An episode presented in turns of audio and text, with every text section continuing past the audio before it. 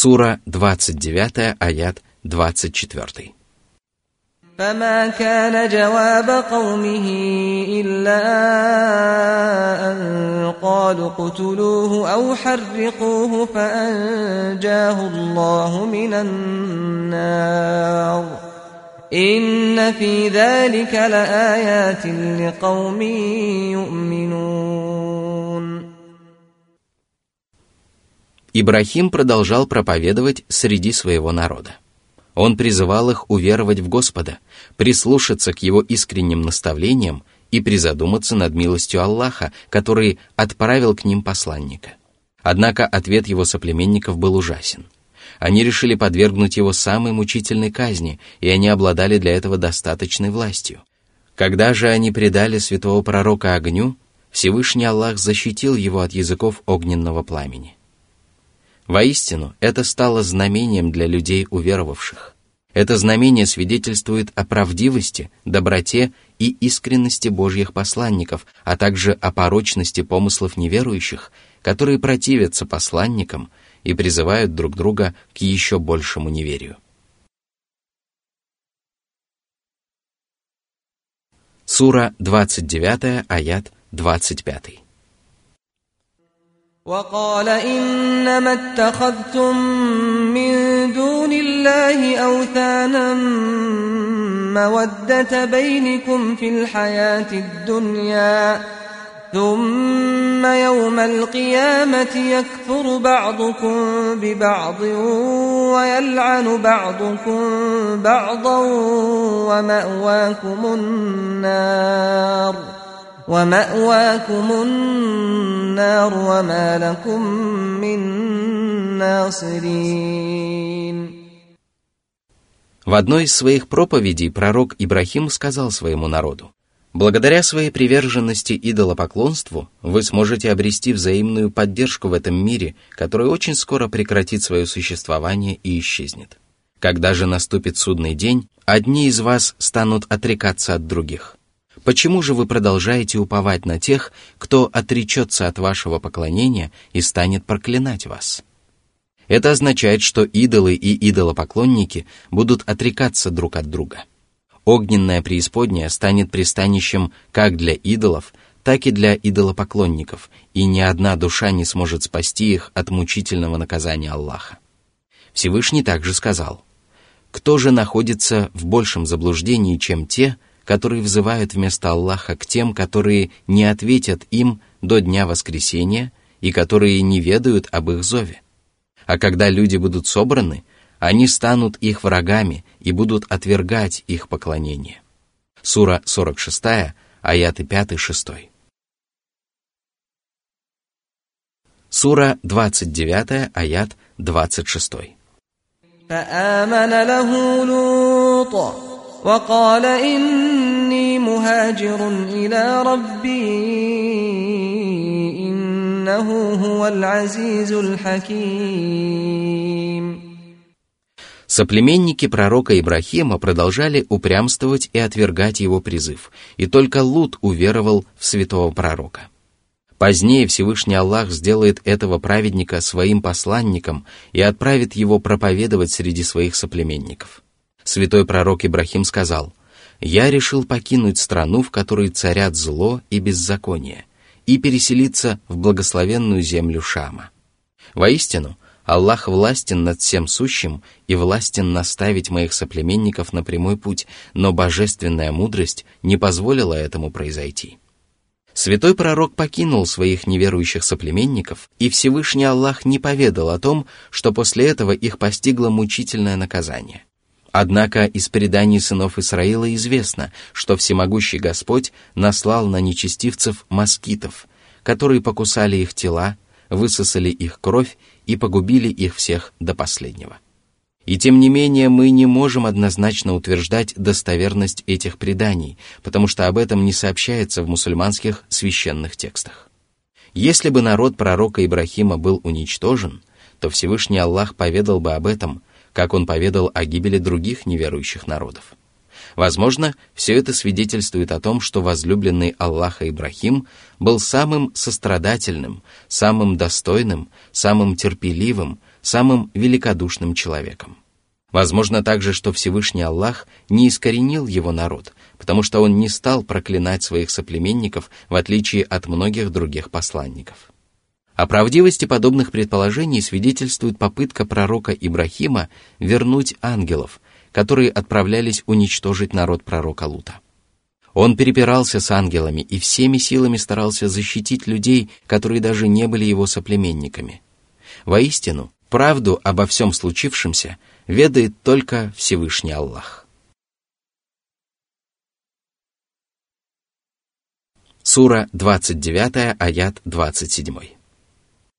وَوَهَبْنَا لَهُ إِسْحَاقَ وَيَعْقُوبَ وَجَعَلْنَا فِي ذُرِّيَّتِهِ النُّبُوَّةَ وَالْكِتَابَ وَآتَيْنَاهُ أَجْرَهُ فِي الدُّنْيَا وَإِنَّهُ فِي الْآخِرَةِ لَمِنَ الصَّالِحِينَ. Это произошло после переселения пророка Ибрахима в Шам. Все пророки и посланники, которых Всевышний Аллах отправлял после этого, принадлежали к благородному роду пророка Ибрахима, а последним из этих избранников стал пророк Мухаммад, да благословит его Аллах и приветствует.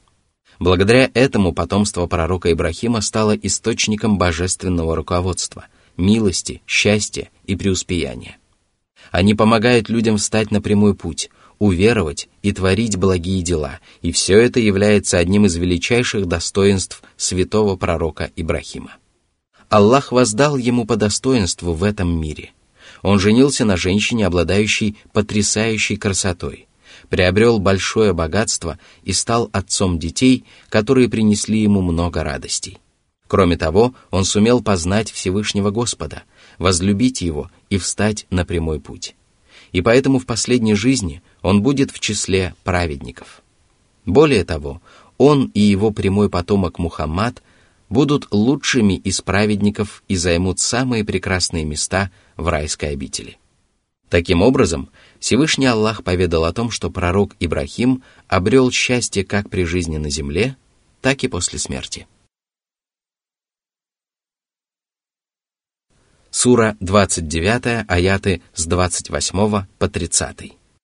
وَلُوطًا إِذْ قَالَ لِقَوْمِهِ إِنَّكُمْ لَتَأْتُونَ الْفَاحِشَةَ مَا سَبَقَكُمْ بِهَا مِنْ أَحَدٍ مِنَ الْعَالَمِينَ أَإِنَّكُمْ لَتَأْتُونَ الرِّجَالَ وَتَقْطَعُونَ السَّبِيلَ وَتَأْتُونَ فِي نَادِيكُمُ الْمُنْكَرَ فما كان جواب قومه إلا أن قالوا ائتنا بعذاب الله إن كنت من الصادقين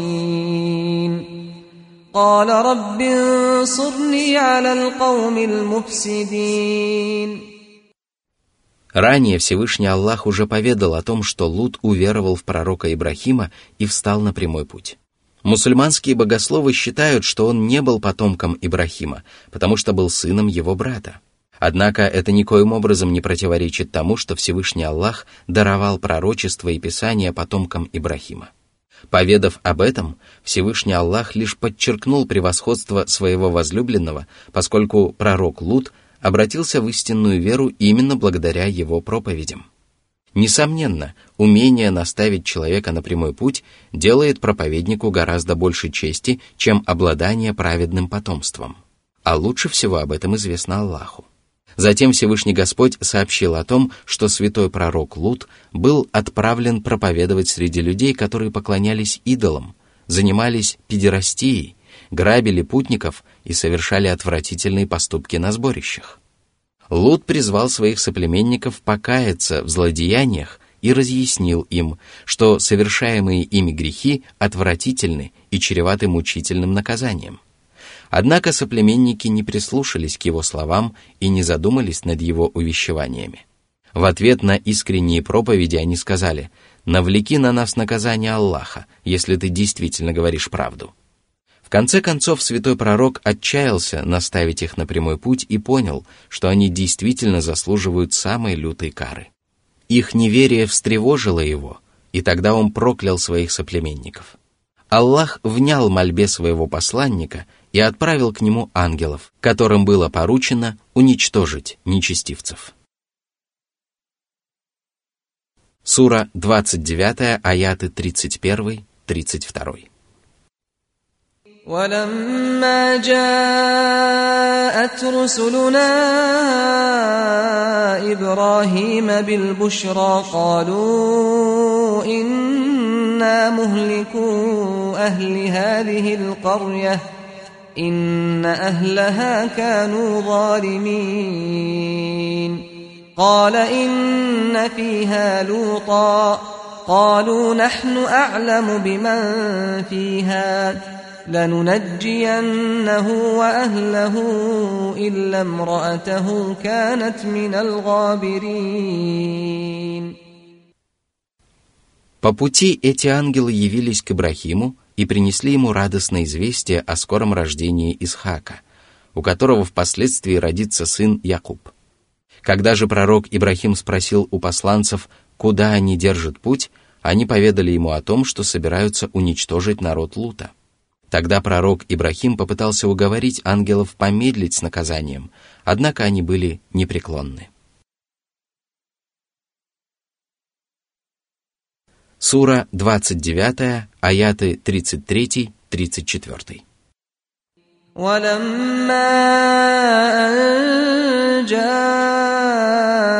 رسلنا لوطا سيئ بهم وضاق بهم ذرعا وضاق بهم ذرعا وقالوا لا تخف ولا تحزن إنا منجوك وأهلك إلا امرأتك كانت من الغابرين. «Инна мунзилуна аля ахли хадихи лкарьяти риджзам минас самааи бима кану яфсукун». Затем ангелы продолжили свой путь и явились в поселение пророка Лута. Увидев незваных гостей, он сильно расстроился и забеспокоился за них.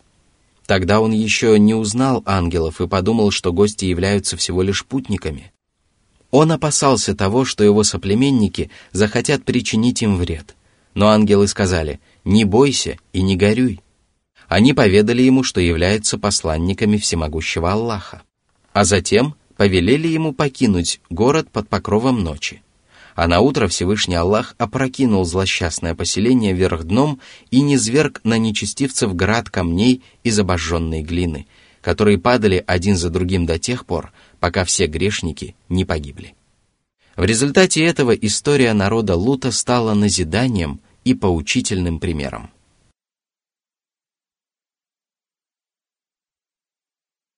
Сура двадцать девятая, аят тридцать пятый.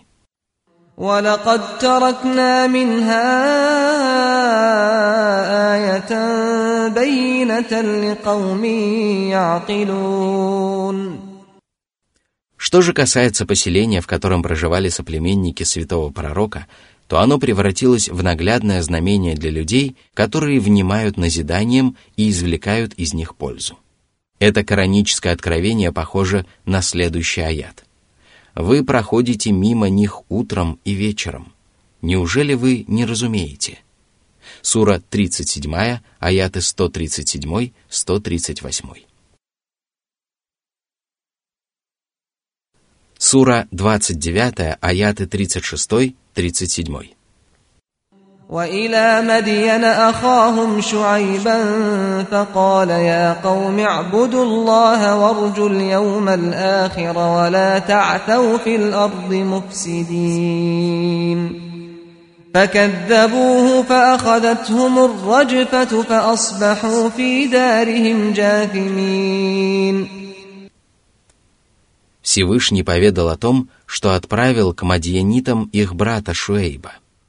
Мадьян – это название хорошо известного племени.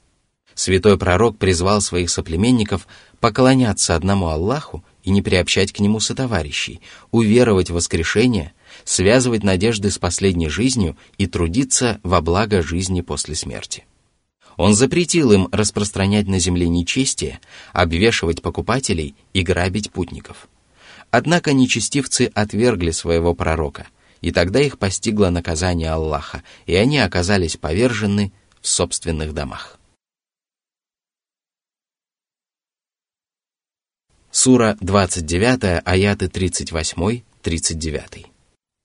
وعادا وثمود وقد تبين لكم من مساكنهم وزين لهم الشيطان أعمالهم فصدهم عن السبيل وكانوا مستبصرين وقارون وفرعون وهامان ولقد جاءهم موسى بالبينات فاستكبروا في الأرض وما كانوا سابقين.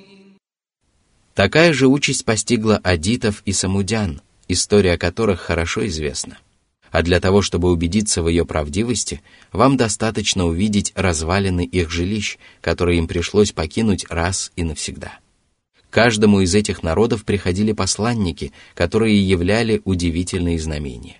Этих знамений было достаточно для любого разумного человека, но нечестивцы отвергли их и предпочли припираться с посланниками. Сатана представил им их деяния в прекрасном свете и сбил их с пути, в результате чего они решили, что совершать злодеяния лучше, чем повиноваться посланникам. Наряду с ними Сатана обольстил Каруна, Фараона и Хамана. Всевышний отправил к ним своего посланника Мусу, сына Имрана, который явил людям ясные знамения и подтвердил свою правоту неопровержимыми доказательствами. Однако эти нечестивцы отказались покориться святому пророку и стали превозноситься над рабами Аллаха и надменно отвергать истину. Когда же их постигла лютая кара, они не смогли спастись от погибели. Они не смогли опередить Аллаха и избежать унижения. Напротив, они были смиренны и безропотны. Сура двадцать девять, аят сорок. فَكُلًّا أَخَذْنَا بِذَنْبِهِ فَمِنْهُمْ مَنْ أَرْسَلْنَا عَلَيْهِ حَاصِبًا وَمِنْهُمْ مَنْ أَخَذَتْهُ الصَّيْحَةُ وَمِنْهُمْ مَنْ خَسَفْنَا وَمِنْهُمْ مَنْ خَسَفْنَا بِهِ الْأَرْضَ وَمِنْهُمْ مَنْ أَغْرَقْنَا وما كان الله ليظلمهم ولكن كانوا أنفسهم يظلمون. Всемогущий Аллах возвестил о том, что каждый из неверующих народов получил наказание, которое соответствовало совершенным им злодеяниям. На некоторых грешников Господь обрушил шквалистый ветер.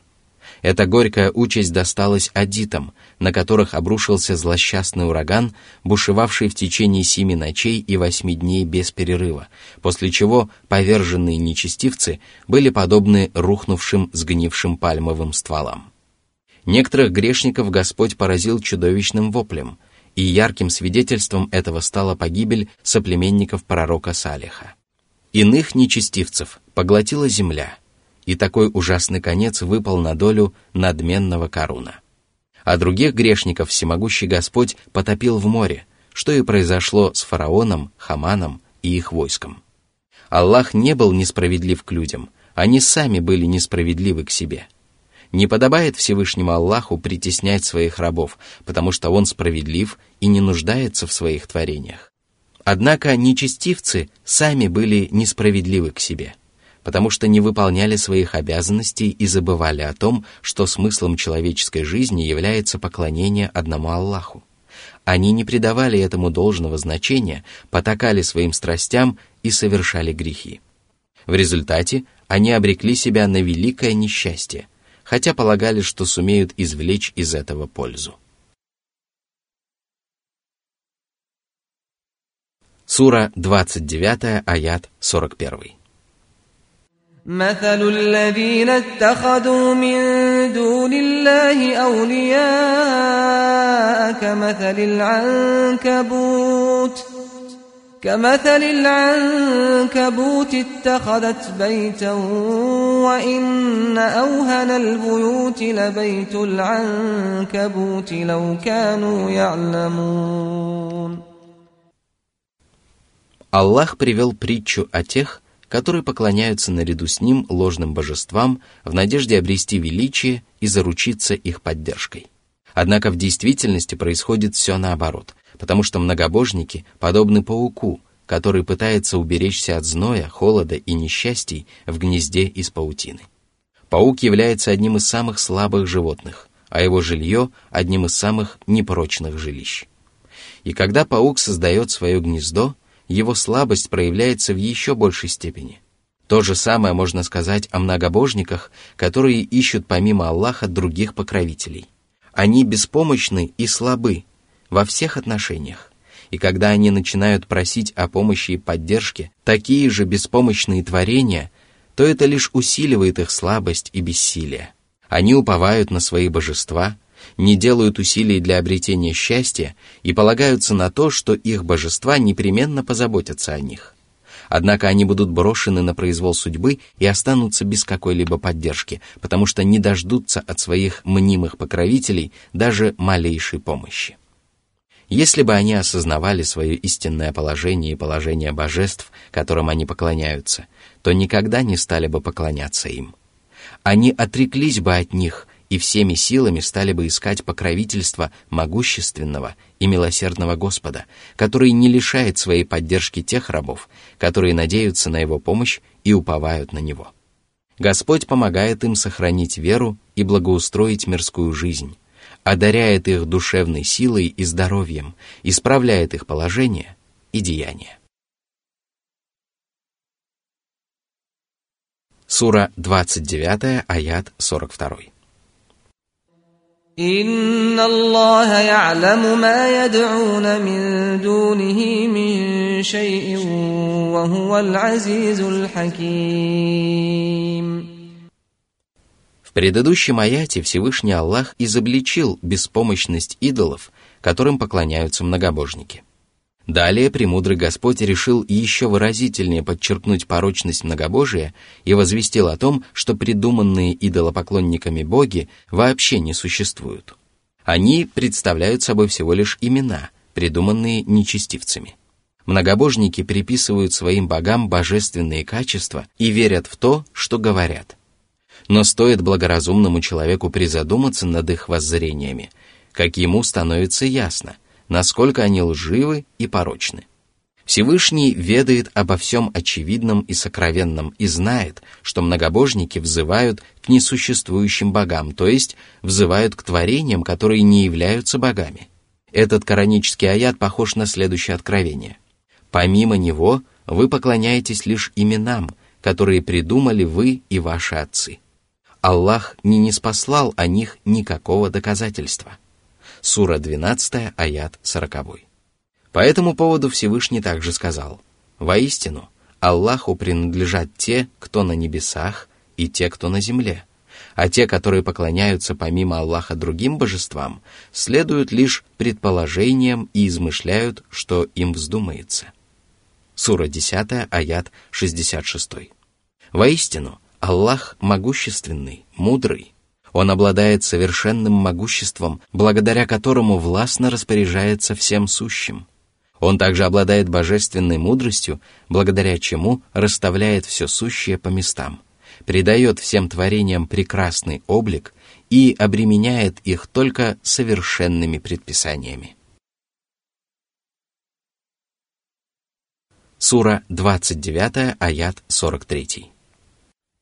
وتلك الأمثال نضربها للناس وما يعقلها إلا العالمون.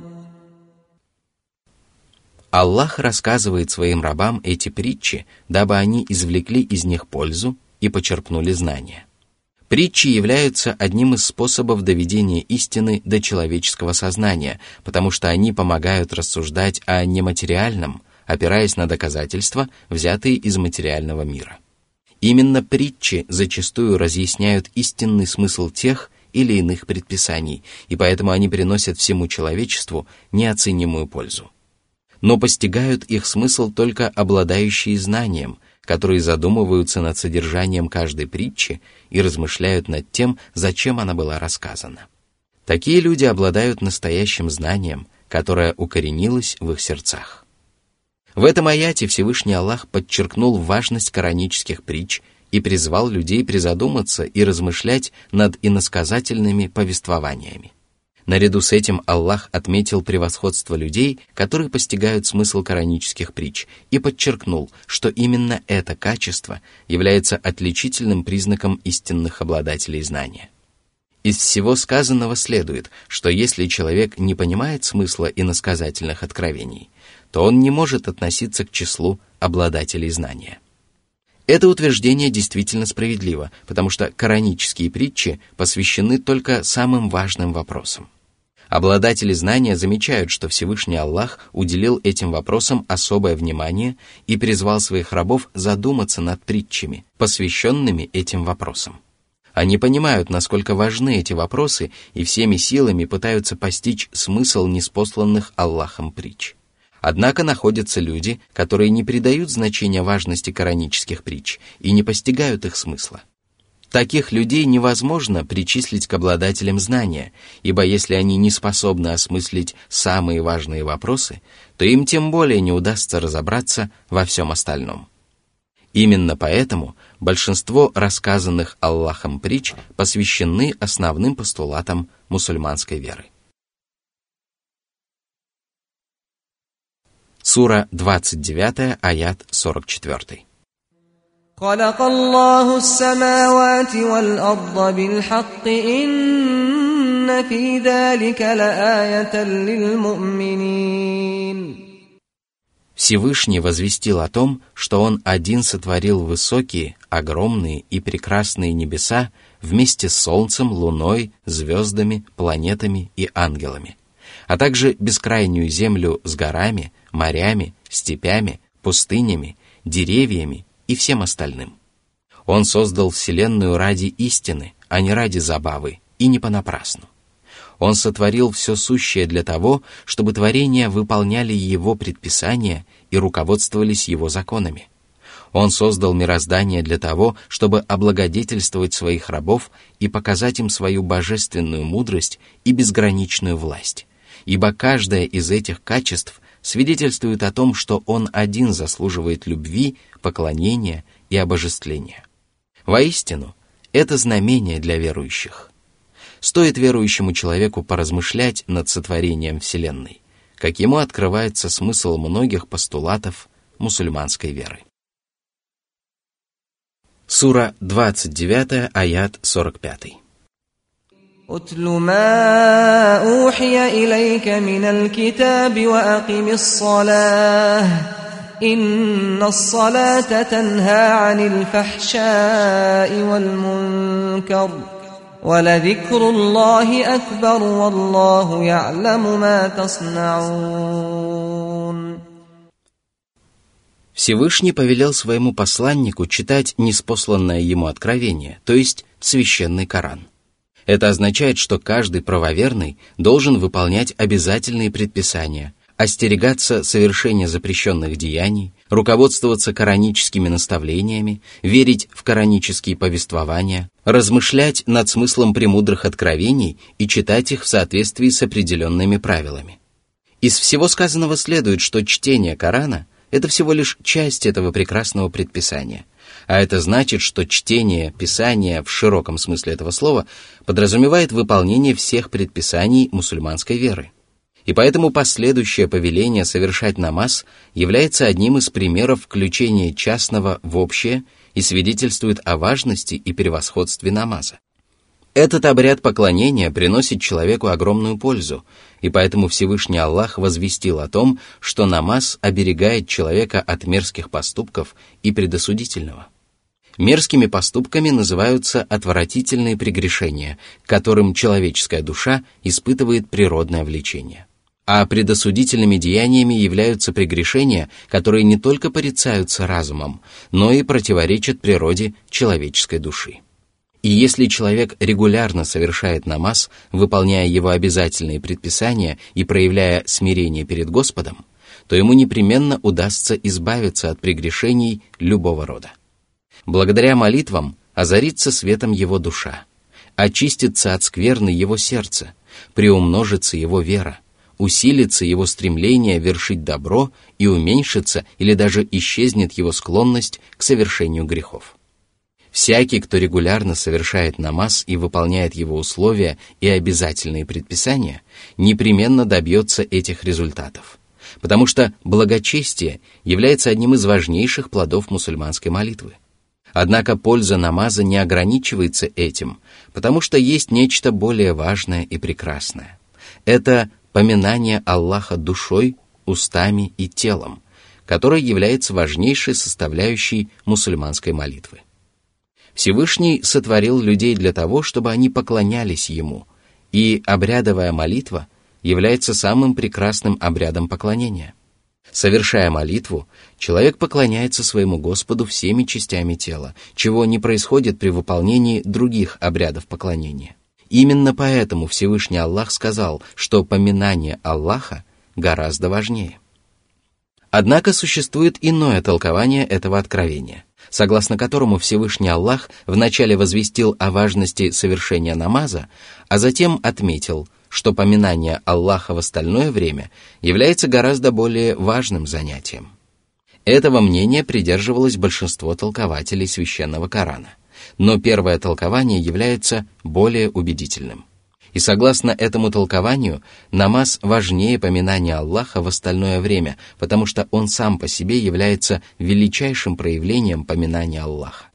Воистину, Аллах ведает обо всех добрых и злых деяниях своих рабов и сполна воздаст каждому из них за все содеянное.